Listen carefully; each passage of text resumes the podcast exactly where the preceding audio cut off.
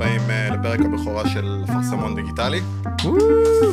אה, אני גיל, אה, סליחה, אני גל, יושב איתי פה גיל, אהלן, מה נשמע אנשים? וכאן איתנו היום בפרק אנחנו נארח את רעות אריה, הידועה בכינוי קווין ניקי. היי, שלום לכולם. היי רעות, אנחנו שמחים לארח אותך בפודקאסט, ושמחים להתארח אצלך בסטרים. באהבה. אה, מגניב. אה, אז אני וגיל ככה נציג קצת אה, את עצמנו, מכיוון שזה באמת אה, הפרק הראשון, אה, וחשוב לנו שתכירו את הנפשות הפועלות. אה, אז אני גל, אני מרחובות, אה, אני סטודנט לתקשורת חזותית, אה, אני גיימר בערך מה שאני זוכר את עצמי, גם מאז שאני זוכר אותך. כן, אה, והמשחק האהוב עליי הוא דארק סולס. גיל? אה, אהלן, אז אני גיל, סטודנט למדעי המחשב בבאר שבע, גם גיימר מאז שאני זוכר את עצמי, וכאילו, נראה לי Dangerous Day היה בין המשחקים הראשונים ששיחקתי עוד בדוס. Dangerous שהיה. משחק מדהים. אה, והאמת שדיברנו אתמול על המשחק האהוב עליי, וזה היה ממש קשה להחליט. אני חושב שנסגרתי על The Last of Us, נכון להיום. Last of Us משחק מעולה. מעולה, פשוט מעולה. אני, בוא נגיד אם זה המשחקים הישנים יותר, בבת מצווה שלי שיחקתי Duke Nukem. שזה היה אחד ה... לא, באמת, ככה פספסתי את הבת מצווה שלי, כאילו, חיכיתי לדודה שלי בכניסה, היא באה עם הדיסק, ופשוט הלכתי לשחק. אז פספסתי את זה, וזה היה, אתה יודע, סביבות גיל 12. לפני זה היו משחקי DOS, בכנות, אה, Digger, אה, Double וואי, Bubble. Double Bubble. היה גם, אם אתה זוכר, עוד לפני שהיה את ה floppy, היה את הארוך הזה, את הדיסקט הדק, הדק, וואי, הדק, הדק. ממש דק כן, וארוך. זה היה לי אינדיאנה ג'ונס RGB. וואו. That's what she said, זה. זהו, ממש, אה, ממש היה פה אירוע, אמרתי, בוא נראה אם מישהו ישים ראיתי את לב. היה לי פה, טוב, מישהו ישים לב. אני מניח שרוב הצופים, כל הצופים שלך לפחות מכירים אותך, אבל אני בכל זאת אשמח ש... לפני שנצלול לזה לעומק, אני אשמח שתספרי ככה אה, במשפט על עצמך. אה, אוקיי. אה, אני רעות אריה, a.k.a קווין ניקי. אני שדרנית אה, בטוויץ' בשנתיים ושלוש האחרונות. אה, יש לי צופים פשוט מדהימים שזה כמו משפחה, ואני גיימרית בטוויץ'. אה, גיימינג זה משהו שמלווה אותי פשוט מגיל אפס, זה אהבה באמת אחת הכי גדולות שלי, אה, וזה גם משהו שמאוד אה, גם מרגיע אותי ועושה טוב. אה, מה המשחק האהוב עלייך? אה, נכון היום Call of Duty. Call of נכון, Duty. לעשר- Duty. אה, זה המיין גיים. אני אגיד לך משהו, הבעייתיות עם Call of Duty, שאני ממש אוהבת את המשחק, והמשחק התחיל נכון, אתה יודע, COD אחד, ואז זה גם היה את ה COD 4, והיה Modern Warfare 2, והכל היה מדהים, ואז הם הכניסו Black Ops, Ghost וכל אלו, ו Black Ops 3 בכלל לדעתי הרס את ה franchise. אז... אה, יותר מכמה ש... נו, אה, איך קוראים לו עכשיו? אחרי Modern Warfare? שזה היה בחלל ו... כן, זה בלק אופס. כאילו, זה היה Black Ops 1, Black Ops 2, היה לך אחרי זה נראה לי את Ghost, ואז היה, אה, אה, כאילו, זה היה חידוש ל Modern Warfare 2, ואז היה לך Black Ops 3. וה Black Ops 3 הוא בעיניי על הפנים, הוא יותר, יותר מדי futuristic. אז אתה איבדת את הטקטיקה ואת האסטרטגיה, וזה היה ממש היו לך דברים שהם היו OP. אז זה לא הכי כיף לשחק. Um, לאחרונה הם החזירו, הוציאו את ה-Call of Duty החדש, ה-Black Ops, uh, שהוא בעיניי מדהים. Uh, גם עכשיו הם יצאו בהכרזה השבוע שהם הולכים להחזיר את ה-Call of Duty התחרותי כמו שהיה פעם. וואלה. שזה בעיניי מדהים, כי אנחנו היינו משחקים תחרותי גם בלאנים פה בארץ, אה, מריצים גאטרים שב-ESL, אה, וזה היה ממש כיף, כי היה לך שרתים, אתה יודע, bare bones, בלי התוספות, בלי כלום, ואז זה ממש skill versus skill. אז אה, זה היה ממש ממש כיף. שזה משהו שחשוב מאוד אה, שיהיה במשחק תחרותי. כן. אה, טוב, מגניב לגמרי. אז ככה, הפודקאסט שלנו הולך באופן כללי לעסוק בעולם הגיימינג וצריכת המדיה בארץ ובעולם. אה, היום יש לנו פרק מאוד מיוחד אה, שמדבר אה, על Twitch, אה, וכמו שמי שראה את הפוסט גם בפייסבוק, אה, אנחנו הולכים לדבר על עוד נושא מאוד מאוד חשוב, אה, שזה על גיימינג כתופעה אה, ממכרת והרסנית, וגם גם הצד השני של המטבע מנגד לזה, גיימינג אה, כסוג של כלי לתהליך אה, שיקומי. אז אה, גיל, אתה רוצה להמשיך מפה? אה, כן, האמת שנשמח קצת אה, לנבור ב Twitch, כי אני מניח שהרבה אנשים שרואים אותנו שמעו את המונח הזה ויודעים קצת על זה, אבל אה, Twitch בכללי, ניתן קצת איזשהו רקע, זה פלטפורמה באינטרנט, שאנשים יכולים ככה להיכנס ולראות אנשים אחרים אה, משחקים משחקי מחשב, או בעצם כל דבר שמשדרים זה התחיל בתור בלייב. שידור של משחקים, היום זה באמת... זה התחיל בתור שידור של משחקים חד משמעית, ועוד מעבר לזה, זה התחיל קודם, כי זה היה Justin TV, בתור בעצם פלטפורמה לשדר הכל. אנשים פשוט שיכלו לשדר, זה קצת נכשל Justin TV, זה הפך להיות Twitch, וב-2014 זה נקנה... על ידי אמזון. על ידי אמזון. בכמעט מיליארד דולר, שאגב זה שלוש שנים אחרי ש Justin TV הפכה להיות Twitch בעצם, זה ככה הערך של זה היה. עכשיו, היום, סתם שתדעו, יש לזה 15 מיליון צופים ייחודיים, זאת אומרת שכאנשים שונים, כן. אוקיי? בכמעט בכל זמן נתון בממוצע יומי, אוקיי? וכל user בממוצע, יש לו 95 דקות צפייה ביום. זאת אומרת שגם כנראה אחרי השידור הזה, מי שצופה בנו, רק עוד 35 דקות הגעת לזמן הממוצע ש user מסיים כאילו לראות את הצפייה שלו. אה, וזה נהדר, וסך הכל יש כמעט 140 מיליון users, שלמי שרוצה קצת לדעת זה כמעט כמו כמה שיש לנטפליקס. וואו. כן, נטפליקס וזה כאילו ממש כמעט אותו דבר. חשוב לציין שעדיין לנטפליקס יש יותר שעות צפייה ביום ביחס. לטוויץ'. כן, תאורטית אבל גם נטפליקס קיימים הרבה לפני טוויץ', פשוט שהם נכנסו כן. קצת יותר לתודעה. וגם ממש תזכור שנטפליקס זה האחרונה. פלטפורמה בתשלום, נכון. חוץ מה-first trial. אז אנשים קונים את זה במטרה לצפות. בדיוק. אה, בטוויץ' אתה פשוט, אתה יודע, סוג של עושה בראוזן, מחפש מישהו או משהו שאתה מתחבר אליו, ואתה נכנס מדי פעם, אתה יודע שיש לך זמן, הרבה לפעמים נכנסים לפני העבודה, אחרי העבודה. אתה יודע, זה זה שונה, זה מאוד שונה. לגמרי. כן. אה, זהו, ובהקשר של המשחקים, כמו שאמרנו, טוויץ' התחיל כמשחקים, אבל רק שתדעו לכם שהיום אי ספורטס מהווה רק 22 בערך אחוז מהתוכן הכללי. זאת אומרת שמהתוכן המקורי שלו, שלזה הוא נוצר, זה כבר נהיה חמישית, שזה המון, אבל זה לא כמו כל התוכן האחר, ואחד הדברים הידיעות לזה, זה שהקטגוריה Just Chatting, אנשים כמונו שיושבים ומדברים, או יושבים מול מצלמה לבד ומדברים, זה בשבוע של ה Christmas היה מקום שני בצפיות שלו בסך הכל, אחרי פורטנייט, כמובן, אוקיי? ועדיין, ועדיין זה נשמר אה, בטופ 3, גם עדיין לתוך ינואר זה בטופ 3, אה, וזה מדהים לראות כן, שפשוט ראינו גם- יש... גם אתמול שככה עשינו קצת Just אה, chatting. בדיקות. זה פשוט לא נורמלי בדבר הזה, וזה זה פשוט מאוד לצאת מהתחומים של מה שזה היה, כאילו תראו איך המדיום הזה נהיה מדיום צריכתי מטורף, כי זה כבר לא רק אני רואה משחק מחשב. נכנס כן. הרבה יותר למיינסטרים. אני אגיד לך אבל משהו, הקטע הוא שאתה גם gamer, אתה סוג של עושה just chatting, כי תוך כדי משחק אתה מדבר. כי אני מרגישה, נגיד, שטניה הציעה לי, בי ה-IRL streamer, תעשי, כאילו, תשבי, תדברי עם הצופים וזה. אני מאוד מפחדת שאני אגיע לשלב שאני אתקע, או לא יודעת מה לומר, ולפעמים משהו שרץ ברקע עוזר לי להמשיך לדבר, ואתה יודע, עדיין כן. להתעסק עם משהו אחר. כי יש, אתה יודע, גם נושאים ב-just chatting, שאם אתה תיכנס אליהם יותר מדי, אתה יודע, אין לך עם משהו להתעסק, אז הפחד שאתה יודע, זה יסלים לאנשהו, אז אה, מעדיפה שירוץ משהו ברקע תוך כדי. האמת שיש הרבה סיפורים באמת של אנשים שמדברים ומדברים על החיים שלהם, שופכים דברים, מגלים דברים חדשים על עצמם בזמן זה אה, צריך אומץ סטרימינג. לעשות את זה, כן. כן, לא, זה גם פשוט קורה להם טבעי בזמן סטרימינג, מתגובות של אנשים, כי באמת יש משהו בזה שאתה מתעסק במשהו, אה, והמוח שלך כזה רץ ומתעסק, ואתה לפעמים משתחרר, או לפעמים יכול גם להסתגר. אה, וטווח הגילאים, אגב, נחזור קצת לנתונים יבשים של טוויץ', הוא בין, אה, הגיל הממוצע בין 18 ל-34. זאת אומרת, עדיין לא רוב הילדים נמצאים שם. של צופים. של כאילו. צופים, זה הטווח, מרבית והגיל הילדים- הממוצע אגב הוא 21. מרבית הילדים מעדיפים יוטיוב. נכון. בגלל זה. כן, אה, אה, ש- Twitch is more mature content, הוא יותר כאילו לאנשים בוגרים יותר. אה, ילדים מעדיפים, אתה יודע, אה, לראות את ה streamer שלהם, מעלה גם סרטונים אחרי זה ליוטיוב, אה, עושה live ים מדי פעם. זו פלטפורמה שהיא מאוד מאוד מאוד שונה. בטוויץ' זה באמת קהל טיפה יותר בוגר, שבא גם באיזשהו מקום גם לבוא לתמוך ב stream שלה, וזה לא רק מסות של צפיות, אתה מבין? זה מאוד מאוד שונה. אני גם חושב שחלק מזה זה שיש המון תחרויות ואירועים שמשדרים אותם אה, רק בטוויץ', או לפחות זה התחיל רק בטוויץ', עכשיו יש את אה, Games Done Quick, אם שמעתם. אה, כן, זה ה-charity. אה, זה גם צ'ריטי וזה בכללי אירוע של ספיד ראנס בעצם. ספיד רן למי שלא יודע מצופנו זה שאתה בעצם לוקח משחק ואתה מנסה לסיים אותו כמה שיותר מהר, תוך כדי ניצול של גליצ'ים, או כל מיני דברים קטנים שאתה מכיר, ואנשים מסיימים משחקים כן. מטורפת, וגם בעצם דרך זה כצ'ריטי משיגים תרומות ואוספים כסף. מישהו ניצח ככה לארגונים. בפורטל 2, סיים את פורטל 2 תוך. שבע וחצי דברים- דקות, דברים כי הוא מצא. גליצ'ים. יש דברים הרבה יותר מטורפים. אני בתור חולה דארק סולס, כאילו יצא לי לראות מלא ספיד ראנים לדארק סולס וגם לבלאדבורן, ובאמת יש דברים פסיכיים, אנשים כן. מסיימים את המשחקים האלה, כמה שהם קשים בדרכים יש לך הזויות. סיים סופר מריו בעשר דקות, דברים הזויים כאלו. אני. I don't know, אני לא זוכרת את המספר המדויק, אבל זה היה פשוט מטורף. אנשים סיימו המון משחקים שכביכול אמרו להיות נורא ארוכים, כאילו בזמנים לא הגיוניים, בדרכים כן. הזויות ממש. משוגע. זה- זה מגניב לגמרי. אה, מגניב, אז אחרי רגע, ששמענו... אני אשמח רק לזרוק פרט אחרון, כי דיברנו ורעות אמרת שזה בעצם מה שאת עושה עכשיו פול טיים. אמ, רק מבחינת רווחים, אז טוויץ' עצמם לא מפרסמים בדיוק כמה הם עושים אה, בשנה, גם בטח מכניסים את זה לאמזון. גם אני לא. אבל, אבל, אבל לצורך העניין, אמ, נינג'ה, שהוא כרגע ה streamer אה, הכי פופולרי ושמרוויח הכי הרבה מהדבר הזה, כבר לא. הוא כבר לא הכי פופולרי. כבר לא. מקום כבר ראשון לא. זה TimTheTatman. הוא מקום ראשון. Hmm. Shroud מקום שני. Shroud עקף אותו, אבל אני חושב שעדיין הוא הכי מרוויח.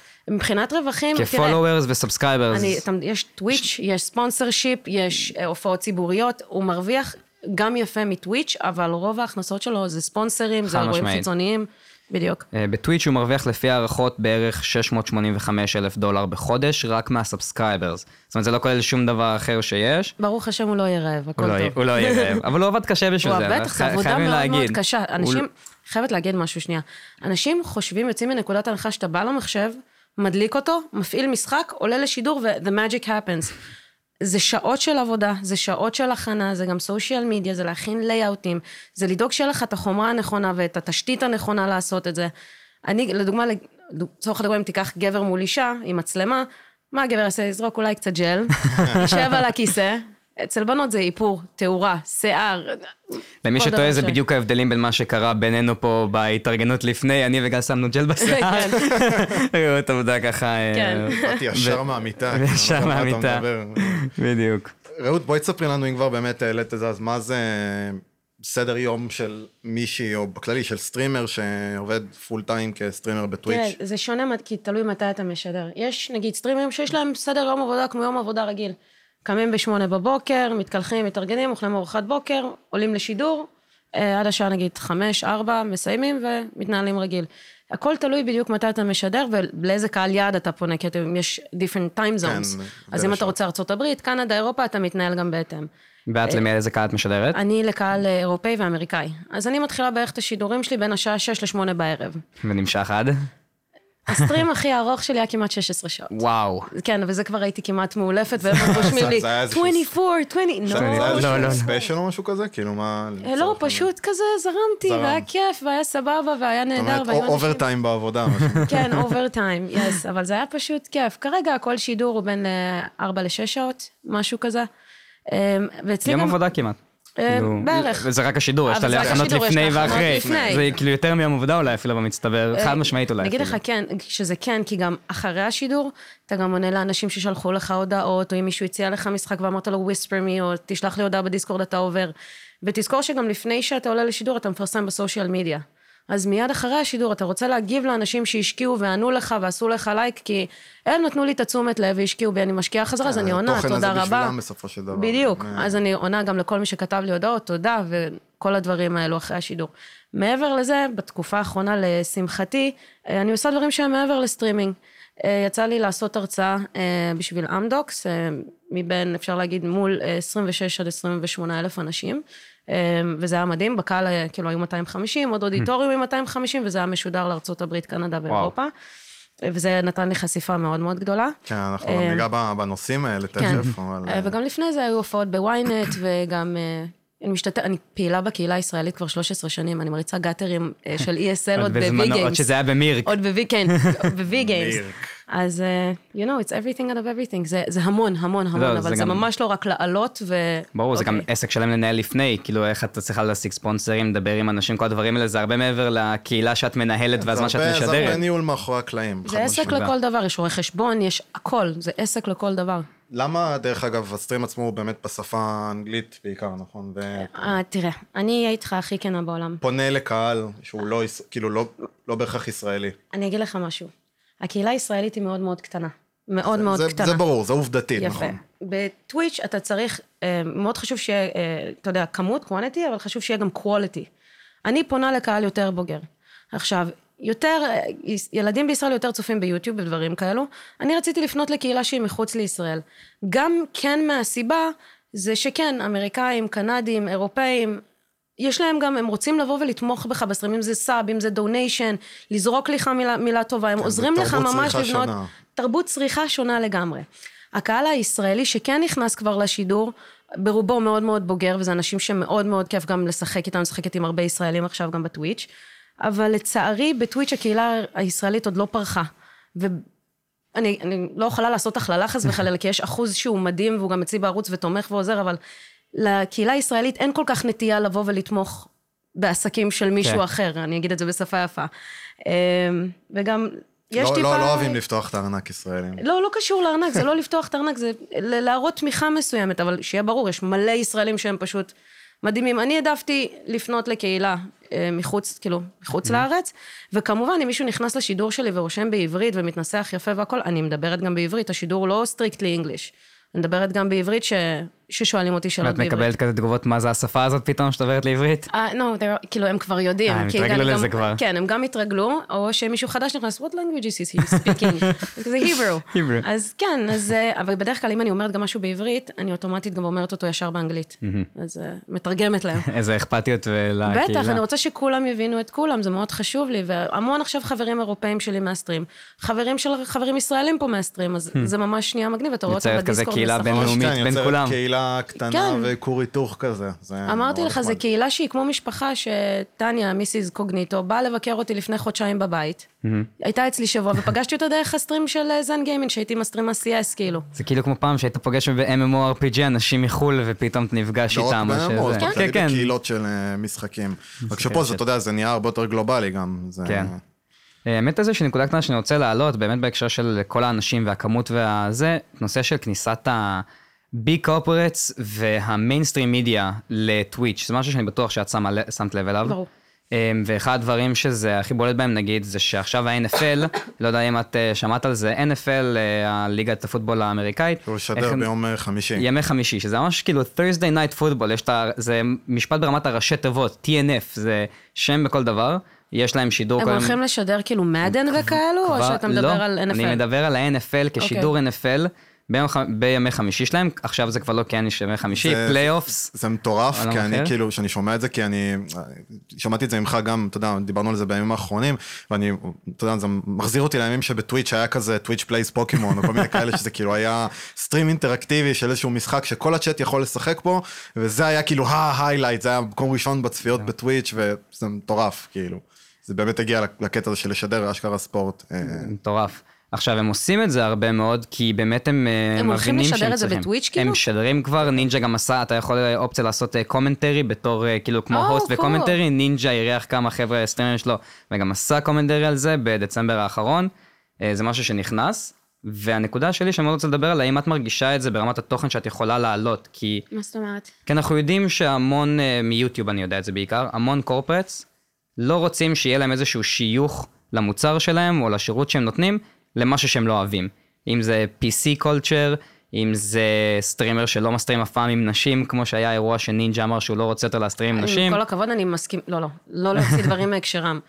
הוא אמר אה, הוא שהוא אמר לא את- רוצה נכון. לשחק עם נשים כי יש לו אישה בבית, ובכנות אני מסכימה איתו, נכון, כי תחשוב ועושים על לו זה. שיפ כל הזמן ל... תחשוב שמישהי מקליטה אותו, אומרת משפט אחד, ומספיק שזה הורס לו את הרפיוטיישן, הוא כן. איבד את האישה שלו, הוא איבד את הפרנסה שלו. לגמרי. וגם תיקח בחשבון שאתה כן אם נמצא עם בן אדם שעות בדיסקורד על בסיס יומי, אתם לא שואלים רק, היי, מה העניינים, מה נשמע, go to A, go to B, I'll take sniper. אתם מגיעים גם לשיחות אישיות.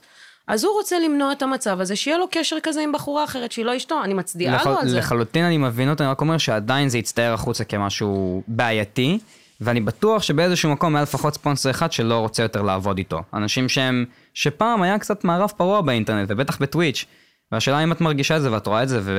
או באנשים שאת מכירה, את לחשוב, בעצמך, כאילו, מאיזו בחינה, כי תראה, כשספונסר בא ומחפש מישהו, הוא מחפש מישהו שא' שיש לו צופים, כי הם עדיין מסתכלים על כמות מסוימת. מן הסתם. והם רואים את התכנים ואיך אתה מדבר ואיך אתה מתנסח ומה המטרה הסופית שלך, כאילו, שאתה עושה. כי אם זה רק סטרימר שעולה עם משחק אחד קבוע, אין לו תכנים נוספים, אין לו את הקשר עם הקהל שלו, לא, לא יפנו אליו. אבל אם יש לך ש- סטרימר שהוא ורסיטייל, הוא משחק את זה, משחק את זה, עושה IRL, עושה זה, ואתה יודע, הוא עדיין מכבד את הצופים שלו, מכבד את עצמו, ויש לו את הצפיות, אין סיבה שסטרימר, שספונסר לא יפנה אליו. אתה מבין? יכול להיות שיש דברים מסוימים שזה יפריע לספונסר, והוא יבוא ויגיד, תראי, אני לצורך הדוגמה, אני מעשנת בשידור שלי. יגיד לי, I don't like that you smoke, אני לא רוצה שתשדרי בשידור, אז זה תהיה כבר, אתה יודע, החלטה שלי להגיד לו, שומע, זה לא יקרה, או לשידורים שנגיד אני אעשה לך את הספונסר שיפ, אני לא אעשן בשידור, אוקיי. whatever. אז בואי נשאל את זה ככה, האם לפני שנתיים שהתחלת, הרגשת איזשהו שינוי באיך שאת צריכה להעביר את התוכן שלך, בין אם זה בטח. שפה ובין אם זה זה, איזה ב- שאלה. אני אגיד לך גם למה. היה סיפור אז עם אה, ג'ייק פול, זה היה, אה, איך קוראים לו אחיו? תבחרי, ג'ייק, לוגן, לוגן, זה היה לוגן שהוא הלך ליפן, ואז הוא... סויסייד פורסט וידאו. כן, והוא צילם אה, מישהו שהתאבד כאילו זה דבר משעשע ודבר משמח, שזה דבר אותי ש- מאוד שהרתיח. איפה? ב- ביוטיוב. בקיאגרה? ביוטיוב. ביער- ביער ה... כן, יער כן, ההתאבדויות, כן, כן. ואתה צריך ללכת על שביל, והוא החליט לחתוך ובאמת מצא מישהו וצילם את זה, וגם צחק על חשבונו. ומה שקרה, כי יוטיוב שינו את הפוליסי שלהם מבחינת פרסום, מה שהכי הזוי ביוטיוב, שהם לא הורידו את הסרטון הזה, זה היה ממש הזוי. הם גם אה, שמו אותו ב trending באותו זמן. זה הזוי לגמרי. ש trending למי שלא יודע זה לא אלגוריתם רנדומלי, זה אנשים שבוחרים לשים את הדבר הזה, ולוגן פול היה כאילו יוטיובר מאוד מפורסם ומאוד פופולרי והיה בעלייה מטורפת, אז הם ראו סרטון שלו ופשוט בלי להסתכל על תוכן. אה, trending ב number 1 בדיוק.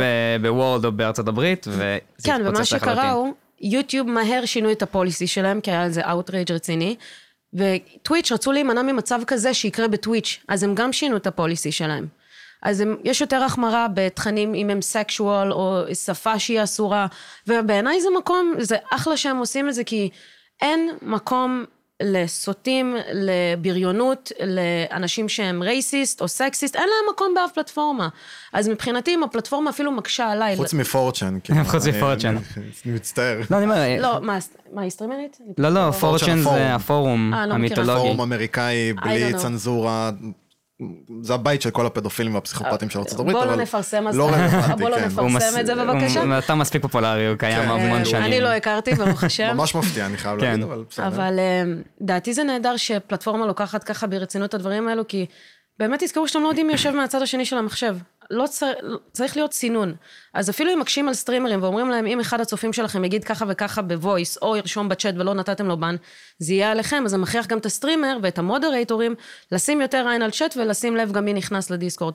בעיניי זה מהמם, כי עם כל הכבוד, אני לא רוצה אה, שילד נגיד, אה, או מישהו משחק או מדבר בצ'אט, ומישהו פתאום ייתן לו הערה הומופובית או משהו כזה. טוויץ' זה מקום שאתה אמור להרגיש בטוח בסייפטי של הבית שלך, או איפה שאתה נמצא, ולדבר עם אנשים שיש לך קשר איתם, שיש לך מכנה משותף איתם. לא מקום שתבוא ותחווה בריונות או דבר שהוא לא נעים, כי הרבה פעמים הילדים האלו באים לטוויץ' כדי להרגיש סייף זון ולהרגיש שאתה יודע, שיש להם מקום להתבטא בלי שישפטו אותם. אז אני דווקא מברכת על השינויים האלו.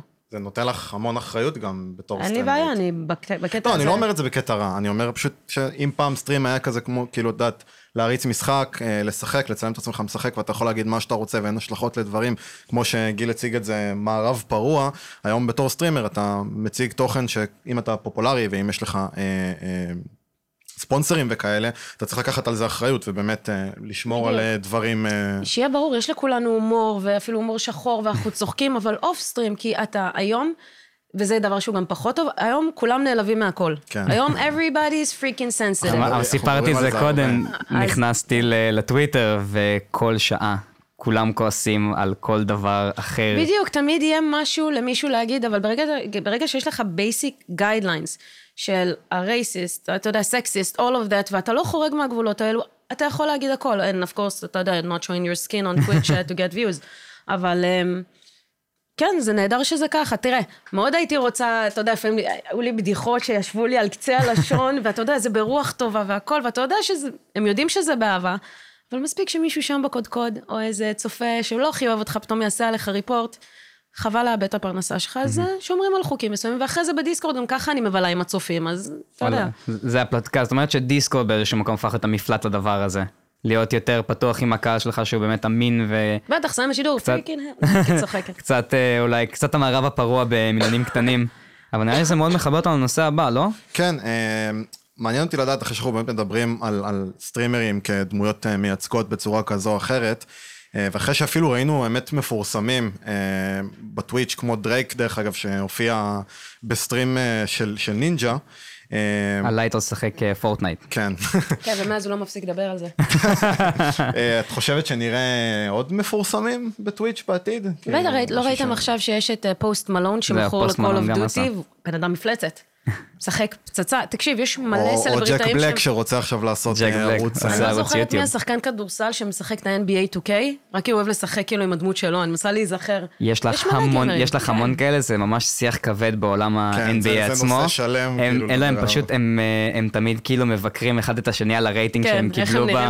איך הם כן. נראים והרייטינג שהם קיבלו, למה קיבלתי רק 89, אני כאילו, תבינו השחקן הכי טוב. ששחקנים גם, אה, לא מחר, אתה יודע, סלבריטאים זה לא רק ספורטאים וכאלו, רוב הספורטאים משחקים כי הם אוהבים משחקים באופן כללי.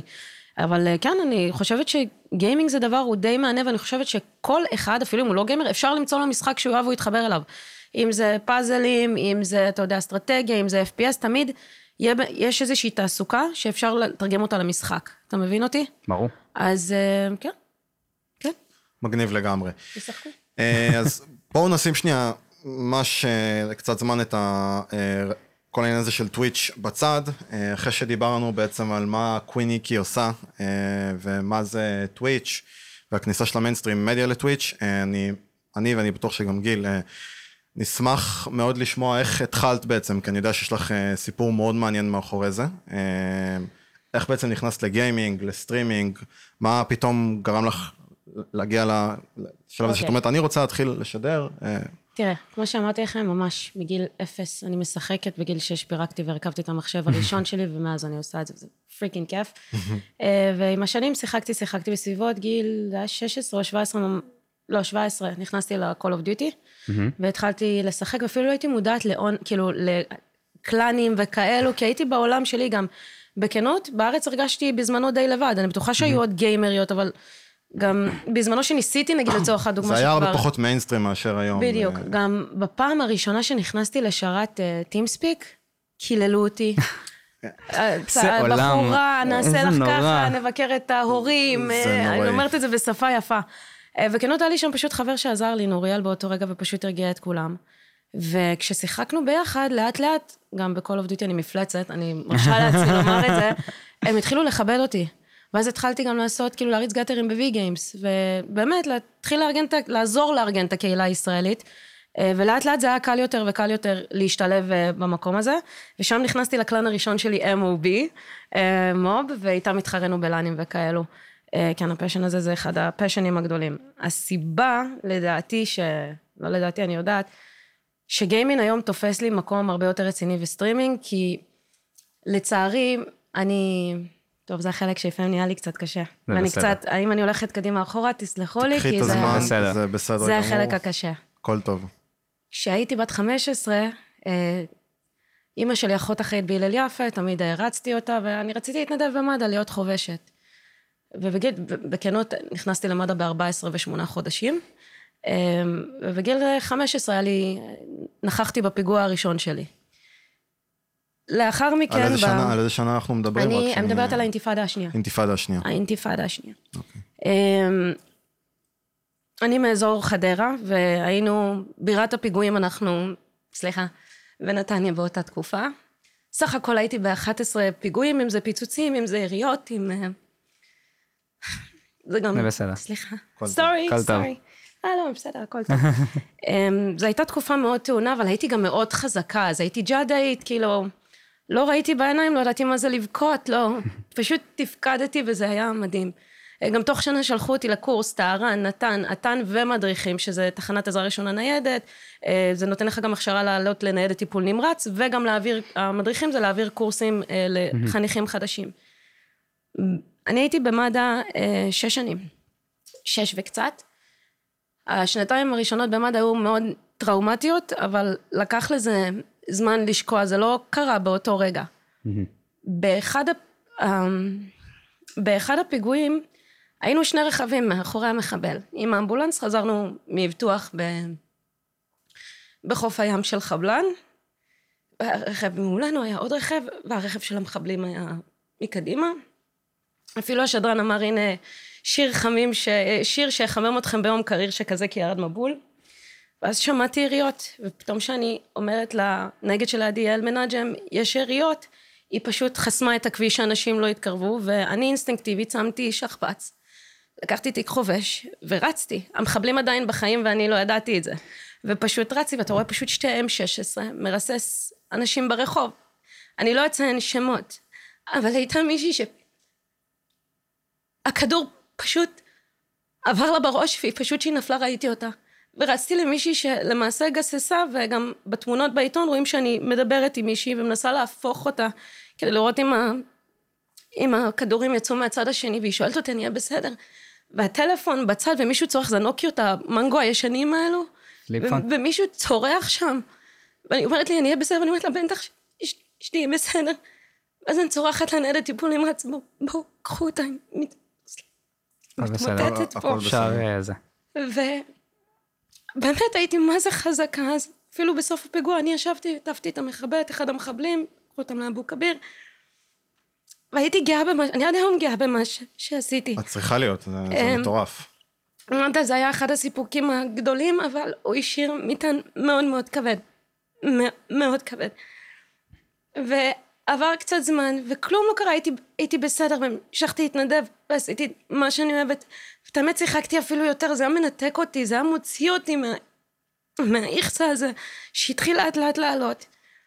ויום אחד המצב הבריאותי שלי פתאום התחיל להידרדר, אני פתאום מקבלת פוליפ, שזה סוג, כאילו סוג של פוליפ, שזה גידול טרום סרטני בשלפוחית, ואני בת 23, ואני מקבלת דלקות ודברים שהם לא הגיוניים, ואז... זה היה בגיל 22, סליחה, ואז פתאום הייתה לי נפילה. לצערי, דיכאון מאוד מאוד כבד, חרדה.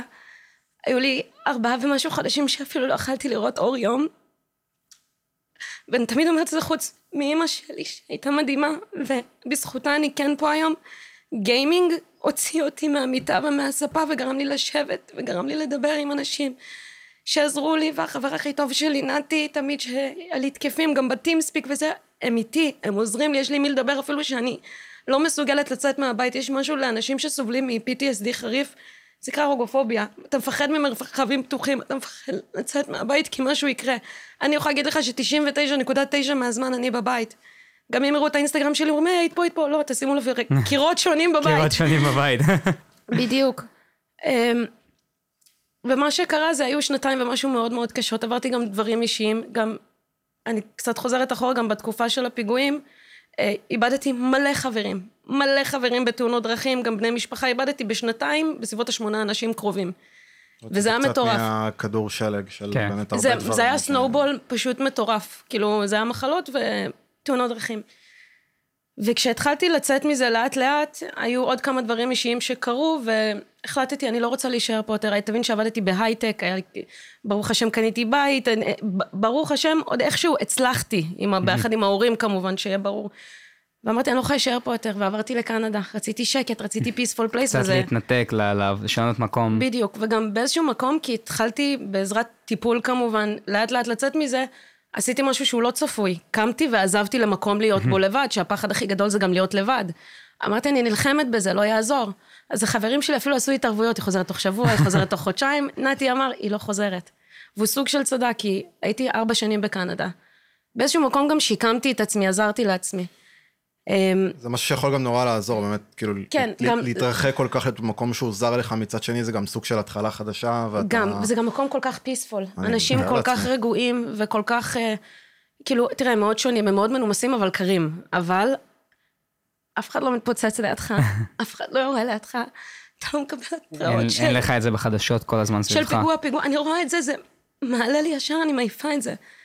פה לא קל לחיות, באמת. ממש לא, אבל אין, זה המדינה, זה הבית, זה אימא, זה מרק תימני וג'חנון, זה דיברנו ג'חנון על ביום זה. שבת. כן, אז אמ, בואו עכשיו נצא לצד החיובי יותר. אה, סיימנו עם החלק האיכסה.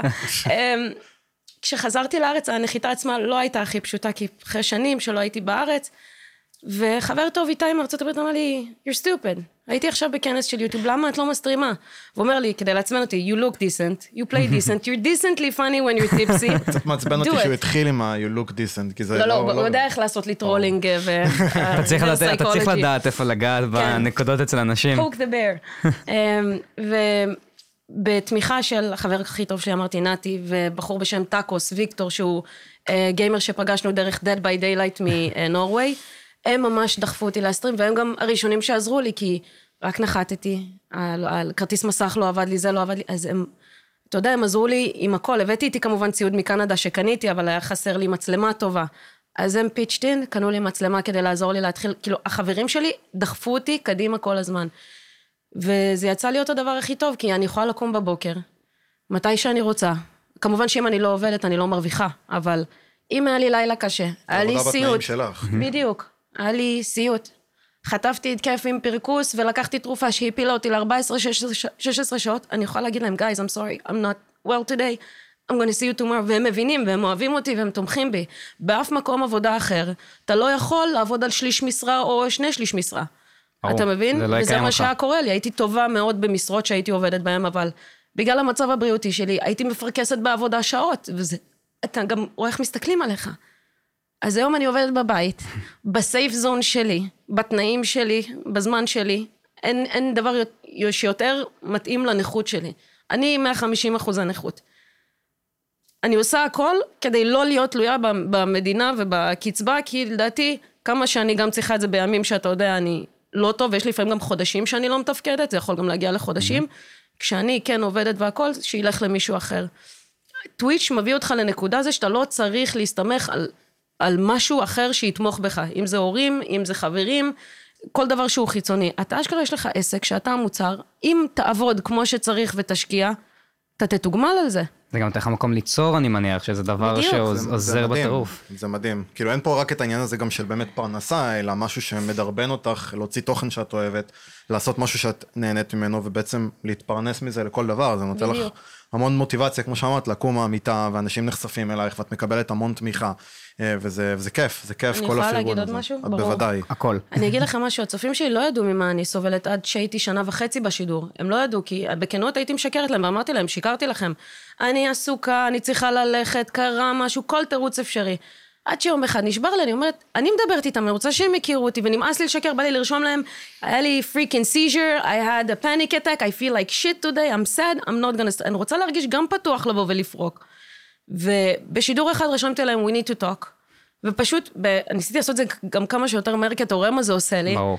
אז בחמש שניות הסברתי להם, יש לי PTSD, יש לי זה, יש לי זה, יש לי זה, מצטערת ששיקרתי לכם, היום אני מפסיקה לשקר לכם. הכמות הודעות שקיבלתי אחר כך, ש- I can't believe it, יש לי גם את זה, לאחי יש את זה, לבת שלי יש את זה, לא ידענו, תודה שאמרת. היום יש אצלי חבר'ה שבאים, סובלים מ-PTSD, גם חיילים מארצות הברית, שאנחנו בצ'אט שלי מדברים על הדברים האלה, how was your day, שיטי. אני, אני אעצור מבחינתי את המשחק, ואני אשב לדבר עם הבן אדם אני יודעת מה עובר. סוג של הקהילה המצומצמת. לא, לא כזו מצומצמת אפילו, אפשר להגיד, כי זה בעצם, את מדברת פה, נוגעת בכל העולם, ולכולם יש את הדברים האלה. גיימינג, אמרתי לך, גיימינג עוזר לך לצאת מהקומפורט זון ולהיות בסוג של עולם אחר לרגע, לקחת פאוזה ו... ואתה יודע, לצאת מהשגרה, איכסה וליהנות. וגם לשלוט במה שקורה סביבך. סטרימינג, ודרך אגב, תיקח בחשבון שאף אחד לא יודע איך אתה נראה, מי אתה מאחורי המיקרופון. אנשים עם אה, בעיות חברתיות, אנשים שסובלים מבריונות, אנשים עם הפרעות קשב, הם, הם גם, חלקם הגדול מתחבר לטוויץ', כי הם, הם, וואי, אוקיי, אני אוהב את המשחק הזה, אני מתחבר לסטרימרית הזאת, אה, והקהל שלה מגניב, אה, יש לי חברים חדשים, וזה ממש חברים. ואתה מרגיש שם מקובל, כי אף אחד באמת לא יכול לשפוט אותך מאחורה, אלא אם כן אתה אומר משהו לא במקום. זה נכון, בדיוק... זה הסייף זון הכי מדהים שיש. בדיוק נתקלנו בכתבה באתר שנקרא Shift Design, שבאמת... הכותרת של הכתבה הייתה Why the world needs video games for good mental health, וכאילו... הכתבה עצמה בעצם, אחד הדברים שהיא מדגישה הכי טוב בעצם, זה שאם ניקח סתם דוגמה, אה, כיתת אה, לימודים ממוצעת, אז יהיה לך את הילדים היותר אה, מוצלחים, אם זה ציונים טובים, מוצלחים זה לא, זה לא מושג טוב להשתמש בו, אבל כאלה... מוצלחים בלימודים. כן, עם ציונים גבוהים יותר, יותר כן, ציונים גבוהים יותר, כישורים חברתיים גבוהים יותר, או את הילדים שהם קצת פחות קשה, יותר קשה להם להשתלב בחברה והציונים שלהם טיפה יותר נמוכים. ו... אם ניקח משחקי וידאו ונשים אותם, נלביש אותם על הכיתה, זה בעצם משהו שכולם יכולים להתחבר אליו, בלי קשר לכמה הכישורים החברתיים שלך גבוהים או נמוכים, בלי קשר לציונים שלך, בלי קשר אפילו לאינטליגנציה שלך, זה, זה פשוט לא קשור תמיד למי אתה כבן אדם וכמה אתה באמת מוצלח. וזה באמת נותן פלטפורמה לאנשים אה, להתחבר, להרגיש שייכים, להרגיש שיש להם מקום, אה, להרגיש שיש עוד אנשים אה, כמוהם ואחרים, ואפילו להתפתח ולצאת מעבר למי שהם, או ללמוד המון המון דברים חדשים. באמת על ידי הקשרים שהם יוצרים מהמשחקים האלה. בדיוק. וזה דבר שהוא מדהים. אה, רק שתדע שזה לא עוזר רק לאנשים עם אה, בעיות אה, מנטליות. לכולם, זה, נתתי את זה כדוגמה. זה מה שאמרתי בהרצאה של זטוק, תחשבו שאתם מפתחים משחק שהוא um, physiotherapy based games for kids. אתה רואה ילדים בפיזיותרפיה, הם לא רוצים להתאמן, כואב להם, מציק להם, שים VR, שים, תן להם שתי, אתה יודע, ידיעות. שים להם משחק שמדמה את הפיזיותרפיה, אתה יודע, בהסוואה של משחק. ברור. שחקו בכיף. זה מה שהם נהנים. לך לבית חולים לוינשטיין, שים על, על חיילים שלא יכולים לקום יותר מהמיטה, שים להם VR, קח אותם לאיטליה, קח אותם לארצות הברית. אתה יכול לקחת אותם לכל מקום, כי גם גיימין עוזר לאנשים ש... לא יכולים לזוז פיזית במרחב. יש חברות שעושות את זה, דרך אגב. אה, זהו, יש ארגונים, את גם ב TED Talk שלך, שאני ממליץ אגב לכולם ללכת לראות אותו נהדר, מי שלא ראה עדיין. אה, את דיברת על אה, שני, ארגון אחד או שניים, אני מכיר שלושה ארגונים. אני דיברתי על Stack Up. על Stack Up. אני מכיר, אגב, יש חברה בשם צ'ק פוינט, לא הצ'ק פוינט הישראלי, שמתעסקת גם בנושא הזה של to help people with disabilities play video games. ויש גם Gamers Out- אה, Outreach Foundation. כן, ויש את AbleGamers. כן. בעצם זה עולם שלם שנחשפתי אליו, אני חייב להגיד, רק מה- מה TED Talk שלך. זאת אומרת ש... cool. כש, כי כשאנחנו וחשבנו להביא אותך, וממש רצינו לארח אותך, ממש רצינו לדבר על טוויץ', ורצינו קצת לדבר על נושא שעכשיו קצת נראה לי כל כך בנאלי, אבל הוא גם לא, הוא גם חשוב, אה, נשים בתעשייה הזאת, שזה נושא מאוד חשוב בפני כן. עצמו, אבל אז כמו כל מארח פודקאסט טוב, עשינו מחקר, והסתכלנו על הסרטונים שלך, ונתקלנו ב TED Talk שלך, ונחשפתי לעולם שדווקא אני מאוד מכיר אותו מהצד השלילי. גיימינג גרם לי לנשור מהקולג', אה, אימהות אה, בפייסבוק נגד פורטנייט, כן. אה, גיימינג, תשמע, יש לזה צד רע. יש לזה צד רע. יש לזה צד רע, אבל הכל. קשור לגבולות. לי היו הורים שנתנו לי את הציוד מחשב, נתנו לי לשחק מגיל אפס, אפילו, בוא נגיד אפילו בתכנים שאני לא אמורה, אבל הייתה הגבלה. אני אפילו יכולה להגיד לך את הלו"ז. את יכולה לשחק משש עד שבע ו... עד שמונה, אז היה נשואים פלוס, שתודה לאל הם לא ראו מה זה, והייתי רואה נשואים פלוס, ואז זה היה סימפסונס. אז מותר לך לשחק כשאת חוזרת מבית ספר, סיימת שיעורי בית, סיימת, סימפסון, אה, כאילו, סימפסון, זה, אתה יודע, נשואים פלוס, למיטה. אין דבר כזה, במילה אחת לא במקום, טאק, אין אינטרנט, פוצצי עד מחר. אין. תצעקי, תדפקי על ה- ואתה יודע. בזמנו היה מספיק שהיא פה משאירה את הטלפון פתוח, אין אינטרנט. זו- בעיה מאוד גדולה היום באמת, כי כאילו להורים יש תפקיד מאוד מאוד חשוב. זה יש להם. זה התפקיד נקודה שלהם, הורים באים נכון, לחנך. כל מי שרושם, סליחה, שזה עצוב המצב הזה, אלו הורים שתקעו את הילדים שלהם מול מסך, אם זה אייפד, מול להגיד. טלוויזיה, מול משחקים, כי לא היה להם כוח באמת לתת את התשומת לב לילדים שלהם, וזה דבר שהוא קשה להגיד. אבל אם תחשבו על זה, כן, תקעתם את הילדים שלכם מגיל קטן מול מסך, בלי הגבלה. תגבילו. יש זמן לשחק בחוץ, יש זמן לעשות שיעורי בית. ברגע שנוח לך, במרכאות, quote unquote, לתקוע את הילד שלך מול מסך כי אתה רוצה לעשות דברים אחרים, אל תתפלא אחרי זה שלילד אין גבולות, וכשאתה לוקח את המשהו שהיווה בשבילו 80% מהזמן אחרי בית ספר, מהתשומת לב שילד דורש בעצם. הוא רוצה את התשומת לב, הוא מקבל את התשומת לב מהמשחק, מהחברים שלו. אם אתם בחרתם ככה להתנהל, אל תתפלאו שאתם לוקחים להם זה, יש להם tantrums ועצבים וזה. פשוט תגבילו אותם מגיל קטן, יש זמן מסך, יש זמן לשחק בחוץ, יש זמן להיות עם סבא וסבתא, יש... תעשו את זה נכון, זה לא יקרה. זה בדיוק מה שרציתי, כאילו התחלתי להגיד ואז את לקחת את הזה. skill. שאם תראי באמת, כאילו אם אנחנו נתקלים בכל הכתבות שיש שם ב mainstream media, הנושא הזה שמציג באמת גיימינג כהפרעה נפשית, גיימינג כהתמכרות, אה, אם זה מחנות אה, גמילה מפורטנייט ותלונות של הורים וקבוצות בפייסבוק ו yada yada yada גם בארץ וגם בעולם, שמשהו שמאוד מאוד ניכר זה שהורים מאוד זורקים את האחריות במקרה הזה וזה מעצבן לראות את זה. בגלל זה אני באה ואומרת את זה, אתם לא יכולים בדיוק, הפורטנייט זה- גרם לזה. בדיוק, זה מישהו- מעצבן לראות כן. את זה, זה מישהו ממש, קנה מחשב, אה, מישהו חיבר את האינטרנט ומישהו נתן רשות להשתמש בזה בזמנים האלו. It's you. not the kid, not Fortnite, it's you, absolutely you. כן. אז אם הורים באים לטענות, שיסתכלו במראה, יגידו, אני תקעתי את הילד שלי מול מסך, אני לא נתתי לו תשומת לב, וזה מה שקרה. אני יכולה לתת, ברוך השם, את את האחיינים שלי כדוגמה, הם חולים על משחקים. אח כולם שלי- היום חולים על משחקים, זה אח אין שלי פה איך אומר לברוח להם, מזה. שומעים? שמונה אין אייפד, קפלו. לא, לא, קפלו. נגמר הסיפור. ועוד אני, כשאני הדודה המגניבה, "או, אני רוצה לשחק. I'm the cool auntie. לא, לא. קפל. אז אין להם מה לומר. ברור, חייב הגבולות האלה, ובכללי גבולות הטעם הטוב, נראה לי, זה העניין. כן. אם כבר דיברנו על גיימינג כהפרעה, כאילו אמרתי מקודם, זרקתי את המושג הזה גיימינג כהפרעה נפשית, וזה שזה באמת אה, התחיל להיות אה, אגב, התמכרות לגיימינג כהפרעה נפשית. התמכרות לגיימינג, מאוד סליחה, אה. כהפרעה נפשית.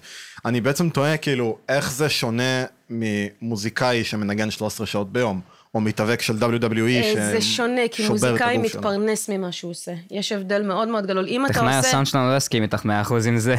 אנחנו נשנה את זה, נפתח לו ערוץ. אמ, אבל אה, אני אומר, תראה, זה שונה שזה הפרנסה שלך. אם אתה משקיע במשהו שאתה אוהב ואתה מוזיקאי ואתה מחכה לפרוץ, כן, אתה צריך את השעות האלו השקעה כדי להגיע לאן שאתה רוצה.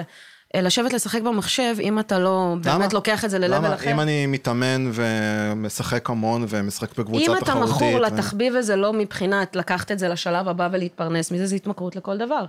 אם אתה מעדיף במקום ללמוד, לנקות את הבית, להוריד את הזה ולשבת לנגן, שאין לזה באמת תכלית חוץ מההנאה שלך באותו רגע, כן, אתה מכור לזה.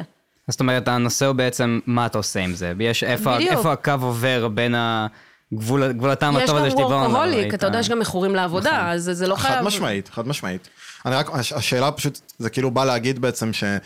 השאלה שלי באה להגיד שמה מה ההבדל פה אם נגיד עכשיו אני מוזיקאי ואני עוד לא עושה מזה מקצוע, אבל לצורך העניין אני מכור ל- ל- ל- לנגן בגיטרה ואני יושב לנגן בגיטרה מהבוקר עד אני אשאל הלילה. אותך ככה, זה לא משנה מה הפעולה, אתה עושה איזושהי פעולה שמונעת לך, ממך להתקדם ב- סבבה, אבל אני מדבר ביום-יום? איתך ספציפית על זה, למה, למה לא, לא לוקחים ומגדירים נגינה, או לא יודע, מוזיקאים שמנגנים כל היום ולא עושים מזה מקצוע, ההסתברות. בתור אה, הפרעה אז נפשית. סליחה, השכיחות. השכיחות של אנשים שמכורים למוזיקה, וזה ידוע בציבור כמגפה או plague, זה...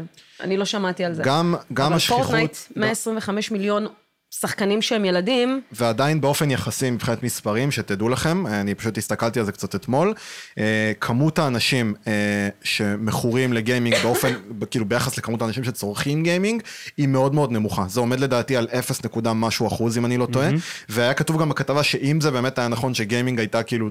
תופעה ממכרת כמו שעושים ממנה, כאילו זה נכון שהיא לא, לא, ממכרת. היא ממכרת, היא נקודה. ממכרת, היא ברור. ממכרת. אבל אם זה היה ברמה שעושים מזה, אז לא, העולם לא מצליח לבנות מספיק מהר מרכזי אה, אתה יכול גמילה. אני רק אנשים- חושב שהנקודה שאתה מנסה להגיד היא, בוא נגיד אני עכשיו ילד צעיר, אוקיי? בחור צעיר מתבגר בן 16.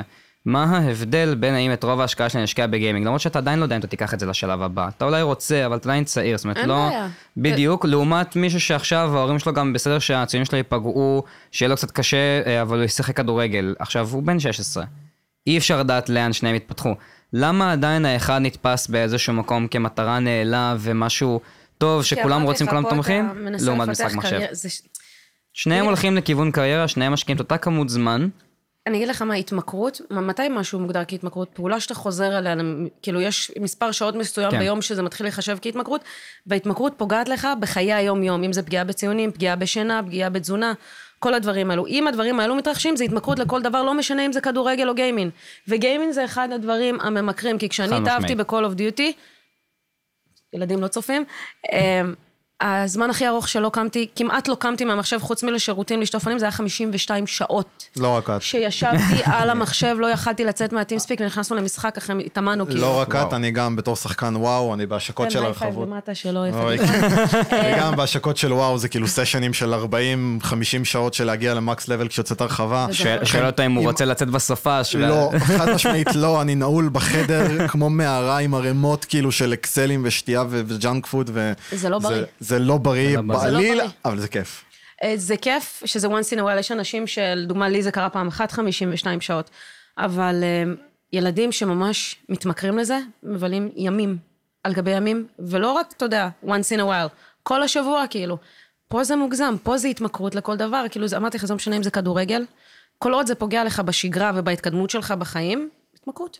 אז דיברנו מאוד על זה שיש את הנושא גיימינג כגם תופעה ממכרת ותופעה שבאמת יכולה לפגוע, אבל גיימינג כדבר טיפולי ואחר. ואנחנו רואים שיש פה משהו שהוא מאוד כאילו באמצע ויש איזשהו גבול טעם הטוב, ואני רוצה לשאול את השאלה, האם אתם חושבים שהיום ליצרני משחקים יש איזשהו מקום לתת התייחסות לזה? זאת אומרת, האם המקום של משחקי מחשב ושמפתחי משחקים, ב- בין אם פיתוח, דיזיינרים וכל העולם הזה, שהם צריכים רגע להסתכל על, ה, על האתיקה בנושא הזה? מדברים על זה הרבה, שהם מפתחים הבית. באמת לא לא עוברים שום קורסים של אתיקה, שזה מאוד מאוד חשוב. ב- לפעמים התכנים שיש לך במשחקים הם כל כך קשים, אפילו, כאילו, אני לא ניגלת מכלום, אני הכנסתי דברים לשקיות, באמת, שום דבר לא מגעיל אותי. יש לא לא רק דברים בקטע של צנזורה כאילו לא, וגרפיקה. לא, לא, לא, אלא- אני מדברת גם על גרפיקה, כאילו, הם נחשפים לפעולות שהן גם נורא כמו אונס ודברים כאלו בגיימינג, שאני לא מבינה איך נותנים לילד בן שש לשחק במשחק הזה, ופה חייבת להיות אתיות מסוימת, וגם לוודא, אני באמת בקטע הזה אני לא צוחקת, כי להיחשף לתכנים כזה זה כמו לתת לילד אלכוהול,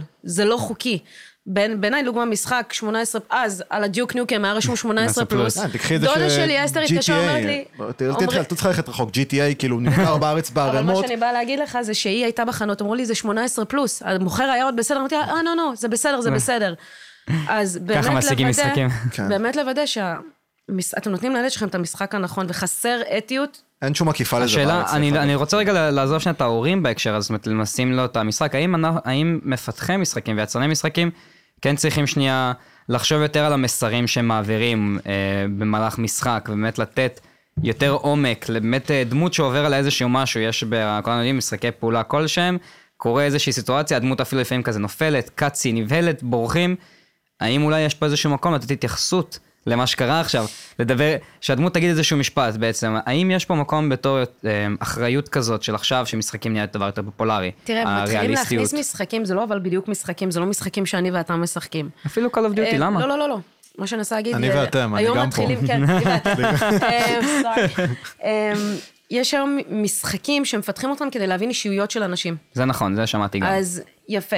אז תחשוב שאם באמת מלבישים על זה משחק עם גרפיקה טובה, ואתה יכול לזהות מי הבן אדם שאומר לך, אתה יכול לדעת אם יש לו מצוקה נפשית, אתה יכול לדעת אם הוא שמח אקסטרה, ואתה יכול להתאים את התכנים אליו, לא פרסומות, אתה מבין? את ה- לא פרסומות, ברור. את התכנים אליו, אבל מעבר לזה צנזורה וכל זה, זה, לא, זה משהו שיהיה ממש קשה לעקוף. אני לא מדבר על צנזורה כמו לא, שאני מדבר חשוב על... לציין פשוט שהשאלה הזאת נשאלת, אה, כי באמת יש דיבור בעולם על זה שכאילו, ל- לצריכת, אה, לצריכת גיימינג כ- כ- כמדיה בידורית, יש אחריות בדיוק כמו לעיתונות, לצורך העניין, ב- בתוכן ש- שהיא. מעבירה.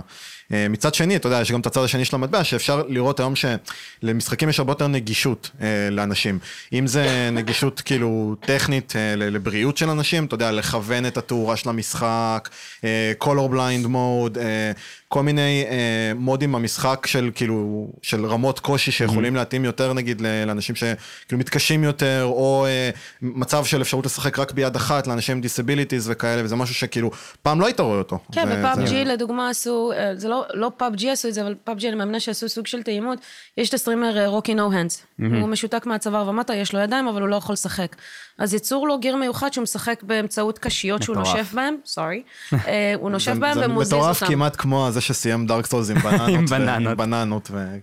אפשר לחבר אה, בעצם עם, אה, לתכנת אה, רסברי, את מכירה רסברי? כן. זה בעצם אה, מעבד קטן, אה, לחבר אליו, אה, לתכנן אותו וחיבר אליו בננות, ובעצם עם הבננות שהוא פיזר, הוא ידע לזוז קדימה אחורה, באמת? דודג' אני רוצה סיים את דארק את זה זה. מטורף. זה ממליץ. לכולם להיכנס ליוטיוב ולראות בן אדם מסיים Dark Souls. בכללי את כל הדרכים זה. המוזרות של לסיים Dark Souls עם משטחי ריקוד ועם. Guitar Hero ועם מלא דברים. מה שבאתי להגיד עם רוקי, זה יצרו בשבילו את ה gear ה customized, את החומרה, והייתה גם תאימות עם המשחק שהם יכלו להגדיר ממש hotkey. הוא היום אחד השחקני PUBG הכי טובים שראיתי, והוא משחק עם הפה.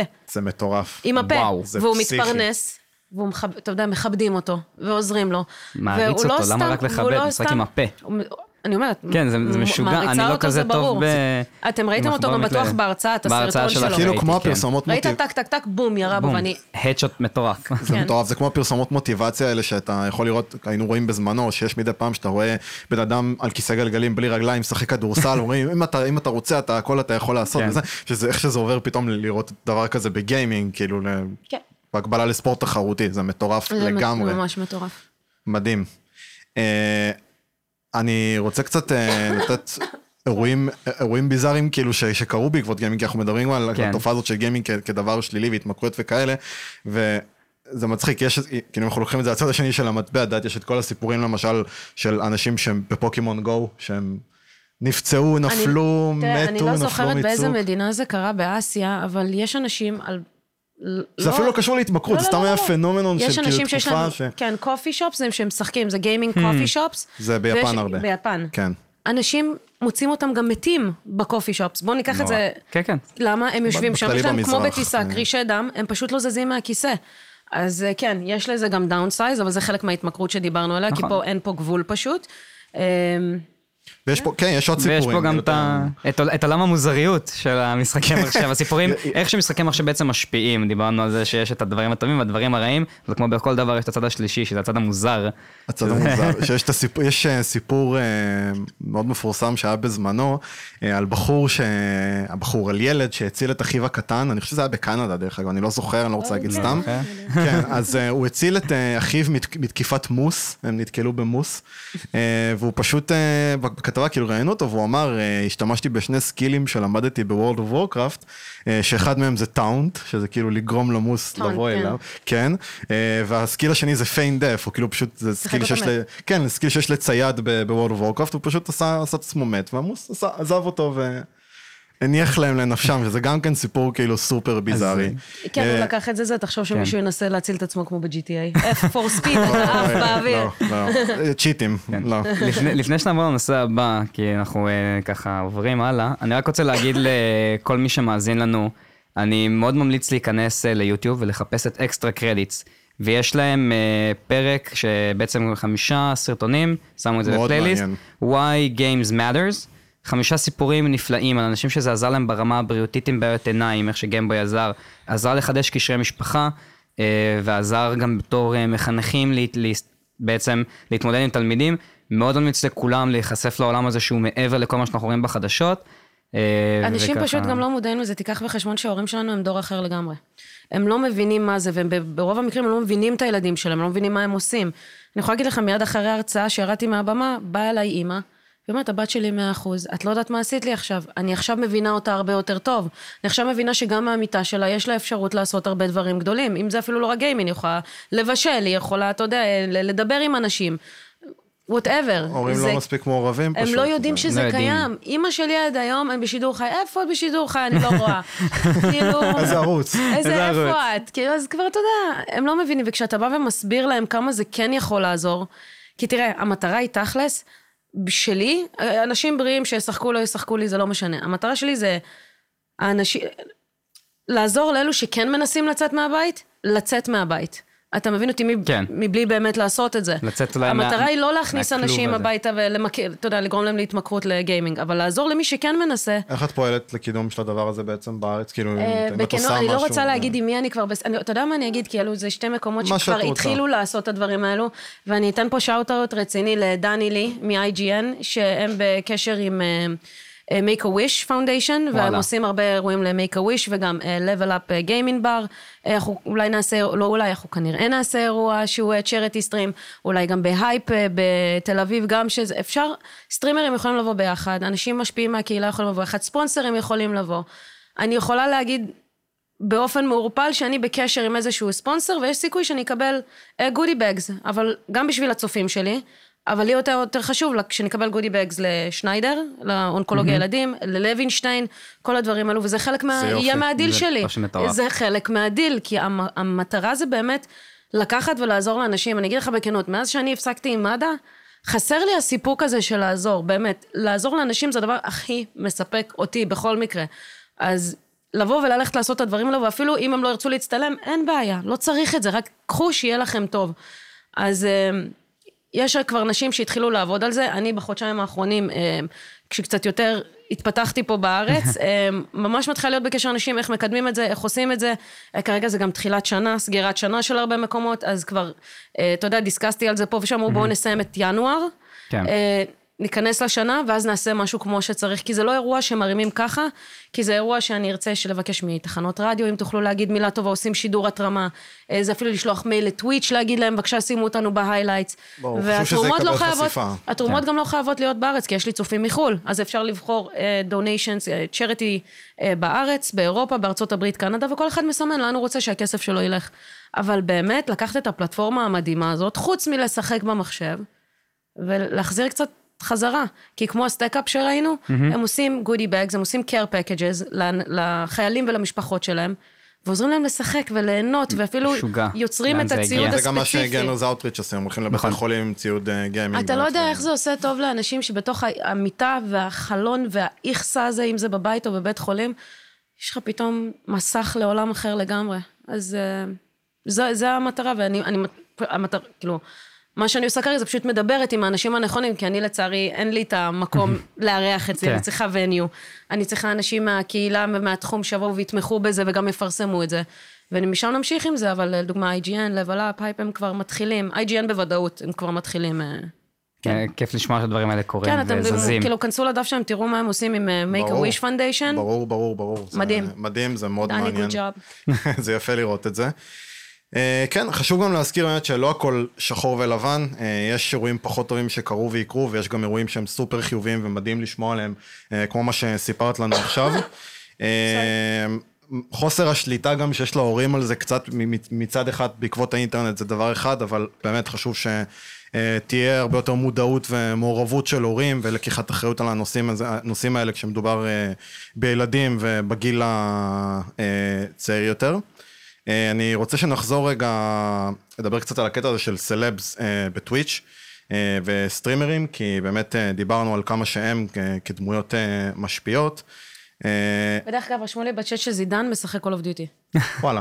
זידן זה היה? רגע, לא, לא, זה לא היה זידן, זה היה... יש, יש מספר, זה היה עכשיו איזשהו, אם כבר נכנסנו רגע שנייה לספורט הדבר הזה, היה כמה אירועים בזמן האחרון ששחקני כדורגל היו משחקים יותר מדי זמן אה, במחשב, לא מגיעים לאימונים, או מגיעים מאוד עייפים ומאוד כעסו עליהם.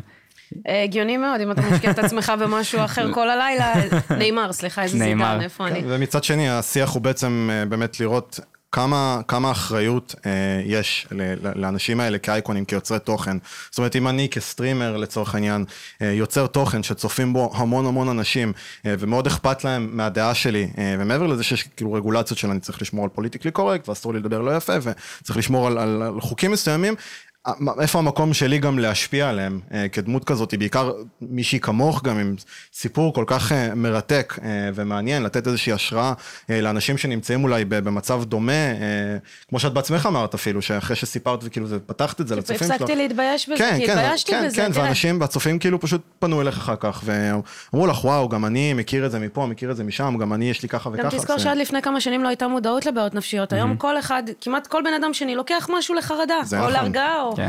אני יכולה להגיד לך בכנות, למה אני פחדתי לבוא ולומר? כי כשאצלי זה התפרץ לפני 10-11 שנים, לי קראו משוגעת, כי אף אחד לא הבין, לא הייתה מודעות, וזה הרס לי המון המון דברים בחיים, וזה עוד יותר נעל אותי אני בבית. רק היום, לתאר. מישהו מאוד קרוב אליי, שהיה אז במשפחה, אמר לאנשים בדיוק מה קורה לי, וכל מקום שהלכתי הסתכלו עליי כמו משוגעת. ואני לא משוגעת, עשיתי דברים גדולים בחיים, ואני משלמת עליהם פשוט, אבל אני עדיין מתפקדת, אני עדיין מדברת יפה, אני לא... לפעמים, קורה. אבל זה לא קשור. אבל בדיוק, לא, לא קשור. אמ, אבל אחרי שהייתה לזה קצת יותר מודעות, וגם ראיתי גם את התסכול של הצופים, אתה יודע, שהם אומרים, מה קרה השבוע ועוד שבוע, נו, לא מסתדר, מה, היא כל הזמן עסוקה, אז אתה כבר לא מתבייש שאתה בא ואומר את זה וזה. יורד. וואו, וואו, זה היה הסטרים שהרגשתי בו הכי הקלה בעולם.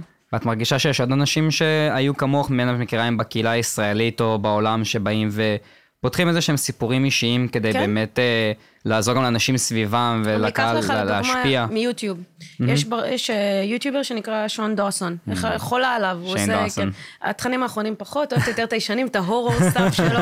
הוא מגניב. ביום שהוא עשה סרטון, שהוא דו-מיני, והוא יוצא מהארון, והוא אומר את זה לכולם, הוא בכה בסרטון. הוא קיבל גם תגובות פחות טובות, אבל רוב התגובות זה... Thank you, thank you for telling me, it makes it easier for me, כאילו ללכת להורים שלי ולהגיד להם, אני ככה וככה. כשאתה רואה מישהו שאתה מעריץ, לא מעריץ, אבל בפדסטול כזה שהסיכון שלו הוא הרבה יותר, במרכאות, גבוה מהסיכון שלך, אומר את זה, ולא מתבייש בזה, ואתה יודע, ופתאום אתה רואה שבאמת לא קורה משהו רע אחר כך, הכל בסדר, זה in the head, אז זה מעודד אנשים ללכת, לשבת עם ההורים שלהם ולספר להם, או להיות מודעים לבעיה שיש להם לפעמים. מישהו יבוא ויספר לך את הסיפור שלו, ואתה לא תבין בכלל שזה משהו שיש לך, אבל פתאום משהו בסיפור שלו, יעשה לך קליקים ותגיד, וואי, נראה לי, אני איכשהו מבין מה אתה מרגיש. אז אמ, כן, זה... שכחתי לאן אני הולכת, אבל אה, כן. לגב- זה בדיוק לשם, לאנשים שמספרים את החוויות האישיות כן. שלהם, ובעצם זה חשוב. עם שמים איזושהי אחריות. הזה, גם כן. תחשוב שליידי גגה לדוגמה הייתה פותחת טוויץ' והיא יצאה בהכרזה, לא, לא, באמת, יצאה בהכרזה לפני איזה שנה ומשהו, היא עשתה סרטון. שהיא סובלת מדיכאון, והיא סובלת כן, מחרדה, את והיא ה- מקבלת כדורים, וכולם היו בשוק. מה, אתה רואה אותה מופיעה פה, היא בזה, היא בזה, מה, בן אדם כזה, יש משהו כזה. לזכור שמאחורי האייקונים האלה בסופו של דבר הם בני אדם. שקר של סושיאל מדיה. כי כן, תכלס, לתפוס שנייה וחצי גלימפס of happiness because I smiled, אבל אחרי זה אני בוכה והאיפור שלי יורד, זה לא באמת משקף את המציאות. כן, זה משקף רק מה שרציתי להראות. כשהיא עשתה את זה, מלא, מלא אנשים פשוט, היה להם הקלה, והם... לי הייתה הקלה ששמעתי אותה אומרת זה. כאילו, את הגעת לאן שאת הגעת עם, עם מה שאנחנו סובלות ממנו? כאילו, כמובן, אצלה זה חרדה דיכאון, אצלי זה PTSD ופרכוסים. אתה יודע, כל אחד עם, ה, עם הזה שלו, אבל אתה פתאום רואה מישהו שהגיע לעשירון העליון, מבחינת גם מוניטין, גם מבחינת הכל בחיים, והוא סובל ממשהו שאתה סובל ממנו, וזה... אתה מבין שאתה יכול לעשות הכל נותן פשוט. לך המון מוטיבציה להמשיך ולהצליח בתחומים שמעניינים בדיוק, אותך. זה מראה לך שאתה יכול באמת לעשות את זה. זה מדהים. כי הפיתוי לחזור למיטה ולשקט ולסייף זון הוא, הוא פיתוי הכי גדול בחיים. את חושבת שכמו שיוצא לנו לראות בתקופה האחרונה, בשנים האחרונות, אמרת ככה, הדור הצעיר הולך יותר ליוטיוב מאשר טוויץ' בארץ, אני מדבר, אה, וככה צמחו הרבה סלבס אה, בארץ, באמת דרך היוטיוב, את חושבת שזה משהו שגם יכול או יקרה בטוויץ'? אה, אני תראה, אל תשווה בין טוויץ', אי אפשר להשוות בין הפלטפורמות. זו לא פלטפורמה לשידורים. חיים, זו פלטפורמה להעלות סרטונים לילדים. כי אני אגיד לא לך מה, היה סטרימר, לא, לא, לא, לא. היה, לא, לא, לא, אני חייבת להגיד לכם, היה יוטיוב די ידוע, בש... אני יכולה להגיד אפילו את השם שלו, מורת, שרצה להראות איזה קל זה להיות כוכב ביוטיוב, ויסלחו לי, זה קל. מספיק שאתה תעלה תכנים כל יום, תתייג אותם בסושיאל מדיה, העוקבים והבוטים יבואו לבד, כי יש גם המון בוטים ביוטיוב. נכון. אז הוא הוכיח את זה, עושה סדרה של סרטונים, השקיע בסרטון אה, עשר דקות לכל היותר בעריכה, ופשוט פיצץ את היוטיוב שלו. הגידול שלו היה כזה מטורף, שאתה לא צריך ליצור גם את התכנים, הוא ממש עשה ניסוי, יצר תכנים בעריכה ירודה, תכנים פחות טובים, ופשוט פיצץ, ואז עשה סרטונים איך אפשר להיות כוכב ביוטיוב. טוויץ' זה מקום שמאוד מאוד מאוד קשה לגדול בו. מאוד. אתה ב live streaming עם בגלל אנשים תחרות אחרים. כאילו? מה מה הסיבה? גם תחרות, גם הקהל הוא בוגר. זה לא ילד שנכנס אחרי בית ספר, "אה, בוא נראה סרטונים שלחו לי בקבוצה בכיתה ב'. זה אנשים שבאים אחרי עבודה, יש להם משפחות, יש להם ילדים, או עובדים, אתה יודע, בדרך כלל, כאילו, אצלי זה 18 ומעלה, אבל רוב הצופים שלי 25 פלוס. זה חיים אחרת לגמרי. כאילו, אני, גם אומרים לי כל הזמן, למה את לא באה ליוטיוב? יהיו לך הרבה יותר צופים. אמרתי להם, אני לא רוצה יותר צופים, אני רוצה quality. כן. ועם כל הכבוד, אם תראה תמיכה ביוטיוב, היוטיוברים מרוויחים יותר מספונסרים, מהופעות באירועים. נכון. מי שמפרנס אותי, זה הצופים שלי. הם אלו שתומכים. Donation. Subs, bits, כל הדברים האלו, הם, בזכותם אני מתפרנסת. שזה ההבדל הגדול, אני לא אהיה תלויה בספונסרים, לא, יש לי את הצופים שלי. אה, זה, אי אפשר בשום פנים ואופן להשוות בין יוטיוב לטוויץ'. אחת, זו פלטפורמה שמאוד מאוד קשה לגדול בה, והיא מבוססת על שידורים חיים, ויש לך פלטפורמה שהעלאת סרטונים. מספיק שתעלה שתיים, שלוש סרטונים ביום, תפוצץ את הערוץ, תשים כמה תיוגים, צר לי, צר לי, אבל כמובן עבודה יפה ליוטיוברים הגדולים שגם מגיעים לשם ומתחזקים את הערוץ, ועושים ויוצרים תכנים. תוכן מדהים. יוצרים תכנים, אני לא אומרת שכולם, פשוט הסברתי על הניסוי של כן. מורת, כמובן, שיהיה ברור. אז מה שאני אומרת, הם משקיעים והכל, אבל אתה לא יכול להשוות בין שני הפלטפורמות. אני רוצה שתוציא line של merchandise, של קווין ניקי. את האמת, יש לי חולצה, כמה... כוס, כובע, אני ישר קונה את זה. שומע? הם עשו כוס, אה, Keep calm and watch קוויניקי. הם עשו חולצה של dab, הם איכשהו, אה, כשהייתי סטרימרית של זן גיימינג, הם אמרו לי, ניקי dab, dab, אני like, I'm not gonna freaking dab. ואז הם עושים לי, no, it's just for the meme, I never did a dab. ואז כאילו ניסיתי, כאילו awkwardly. הם עשו לזה סקרין שוט, יש באינסטגרם את התמונה It's a trap, לא הם הבנתי. הפתיעו אותי בבית עם חולצה שאני, הם קראו לעצמם The Dab Team, ובכל אבטר שלהם במשחק, הם שמו The Dab Team. אנשים אז אתה רואה מוצלחים. ארבעה דבים ואותי כאילו בקצה. וואו. אז אה, כן, כאילו, יש לנו כמה דברים קטנים, אבל אני לא מוכרת אותם, הוא זה כרגע מגניב גם משקיע דרך בזה. אגב שכל ה... כאילו, בתוך כל הקהילה הזאת נוצר ממש הומור פנימי, ובדיחות? כאילו ממש... אה, האימות הכי מכוער בטוויץ' זה האימות שלי. לא, באמת, זה דג זהב עם הפרצוף שלי כן, עליו. כי- שלחת לי את זה, זה נהדר. אני אגיד לך למה. היה פעם, כשהיינו משחקים אה, CS וכל זה, היה דיליי. אז מה קורה? הצ'אט מדבר, אני רואה את זה, הם רואים את התשובה שלי בדיליי, ופתאום יש לך חוסר תקשורת, אתה פתאום לא מבין על מה דיברת לפני, אחרי. אז זה כזה, you're a freaking blonde fish, you're a fish, כאילו, את לא זוכרת כלום. ואז כאילו מישהו, אני מנסה להיזכר מי יצר את האימות, ופשוט הם לקחו בלונד פיש, ו... אותי, מוצלחים וכל. פעם שיש לי קטע של בלונדינית ב stream, שזה קורה המון, כמו אתמול שהמצלמה הייתה הפוכה כל ה stream, אז אה, ה blonde fish נכנס שם, הנה blonde fish, הנה, אתה רואה? הם עושים ספאם של blonde fish, קבל. Thank you for the בלייב. כן. נהדר. יש אה, טיפ שאת יכולה אה, לתת ככה ל streamer מתחיל? מישהו, בין אם זה בארץ, בין אם זה בעולם, שמחליט, אני ראיתי עכשיו את השידור, אני רוצה באמת לתת לזה ניסיון ולנסות להיכנס לעולם הזה. מה הטיפ כללי הכי טוב? דבר ראשון, תאהב את מה שאתה עושה. זה בכל הכי דבר, חשוב. זה בכל כן, דבר. אבל זה הבסיס. כי אל תעשה משהו כי אתה רואה מישהו אחר מצליח בזה. כאילו, תעשה, תשחק כי אתה אוהב את זה, וגם אתה לא חייב לשחק, אתה יכול לבשל, אתה יכול להיות די-ג'יי, אתה יכול לנגן, מה אתה יכול שדיברנו לעשות על את זה התשוקה שבטוויץ' שלך. באמת אפשר לעשות הכל כבר היום. You have to grind. בהתחלה חייבים לטחון ולהסטרים, אפילו אם אתה על אפס צופים או אחד, אל תתייאש. יבוא אחד שיתחבר והם יתווספו לאט לאט ואתה תיצור לעצמך קהילה. הכי חשוב זה ה grind. כאילו, consistency. תשקיע בצופים שלך, תתייחס לצ'אט שלך. הם לא רק צופים, הם אנשים. הם רוצים ש... הטלוויזיה מדברת איתם חזרה וזה המון. אז באמת, אני יודעת מי מתחתן, מי מאורס, מי חזר מעבודה, יש וואו, אחד ארקס איזה נכנס. מעורבת. עושה לו, מה אתה עושה עכשיו? אתה צריך לעבודה? הוא עושה לי, יום נכון, אני רק באתי לומר לך שלום.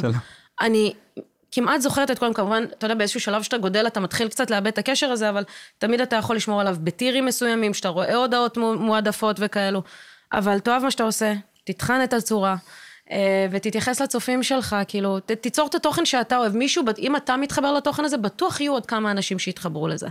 basically that's it. כאילו, אין, אין משהו שהוא יותר מזה, כמובן ציוד ותשתית, אבל זה כבר העניין הטכני. זה לוגיסטיקה. בדיוק. טוב, אז רעות, אה, ממש שמחנו לארח אותך אה, פה בפודקאסט בפרק. הראשון שלנו. סליחה על אה. ותודה שאירחת אותנו כאן בסטרים, ותודה לכם הצופים, לכל אחד ואחד מכם שהיה והאזין והקשיב. וצפה. Guys, check them וצפה. out. אפרסמון דיגיטלי, even though it's in Hebrew. check them out. אז אה, זהו, אה, אני רק אשמח אה, להגיד שאתם מוזמנים להצטרף אלינו שוב בעוד שבועיים. זה לא יהיה פרק בלייב, זה יהיה פרק שיוקלט ביום שלישי בשעה שבע בבוקר. אנחנו מארחים פה את סער הוא כהן. יעלה בשבע בבוקר יעלה ביום בשבע שלישי. בבוקר, כן. כן. וזה יהיה עם סער כהן, gamer, pro gamer, אנחנו קוראים לו, שיחק בגם קבוצה באירופה, ואתם הוא יכולים? לשמוע את הסיפור. הוא כרגע מחפש משחק הבא, אבל פאבג'י, משחק משחק בטלפילד. איבולב, הוא בא מאיבולב. הוא בא מהעולם של התחיל איבולב. באיבולב. אנחנו נשאיר את זה לפרק בעוד אוקיי, שבועיים אוקיי, אוקיי, שיקשיבו. הצופים. אז אה, אם יש לכם שאלות, אה, הצעות, כל דבר שבא לכם שאנחנו נדבר עליו, או אפילו סתם דברים להגיב, אתם ממש מוזמנים ליצור איתנו קשר בפייסבוק, בטוויטר שלנו. כן, הכתובת אה, אה, מופיעה על המסך של מופיעה. עמוד פייסבוק. כאן, אה, ממש מוזמנים. יש לנו גם את כל הפרטים, דרך אגב, לגבי איפה אפשר להאזין לפרקים, כן. אה, כל הפלטפורמות. חפשו את הפוסט הנעוץ. אני גם אוסיף כן. את זה, תשלחו לי ואני גם אוסיף. נהדר. אה, אז אנחנו היינו אפרסמון דיגיטלי, שיהיה לכולם שבת שלום. תודה לכם על האירוח, ותודה לאלי ולבחור מהסאונד. תודה לאלי ולרון. תודה אלי, תודה רון. תודה רבה לכם, נראה אתכם חברים. ביי חבר'ה, שיהיה שבת שלום. ביי guys.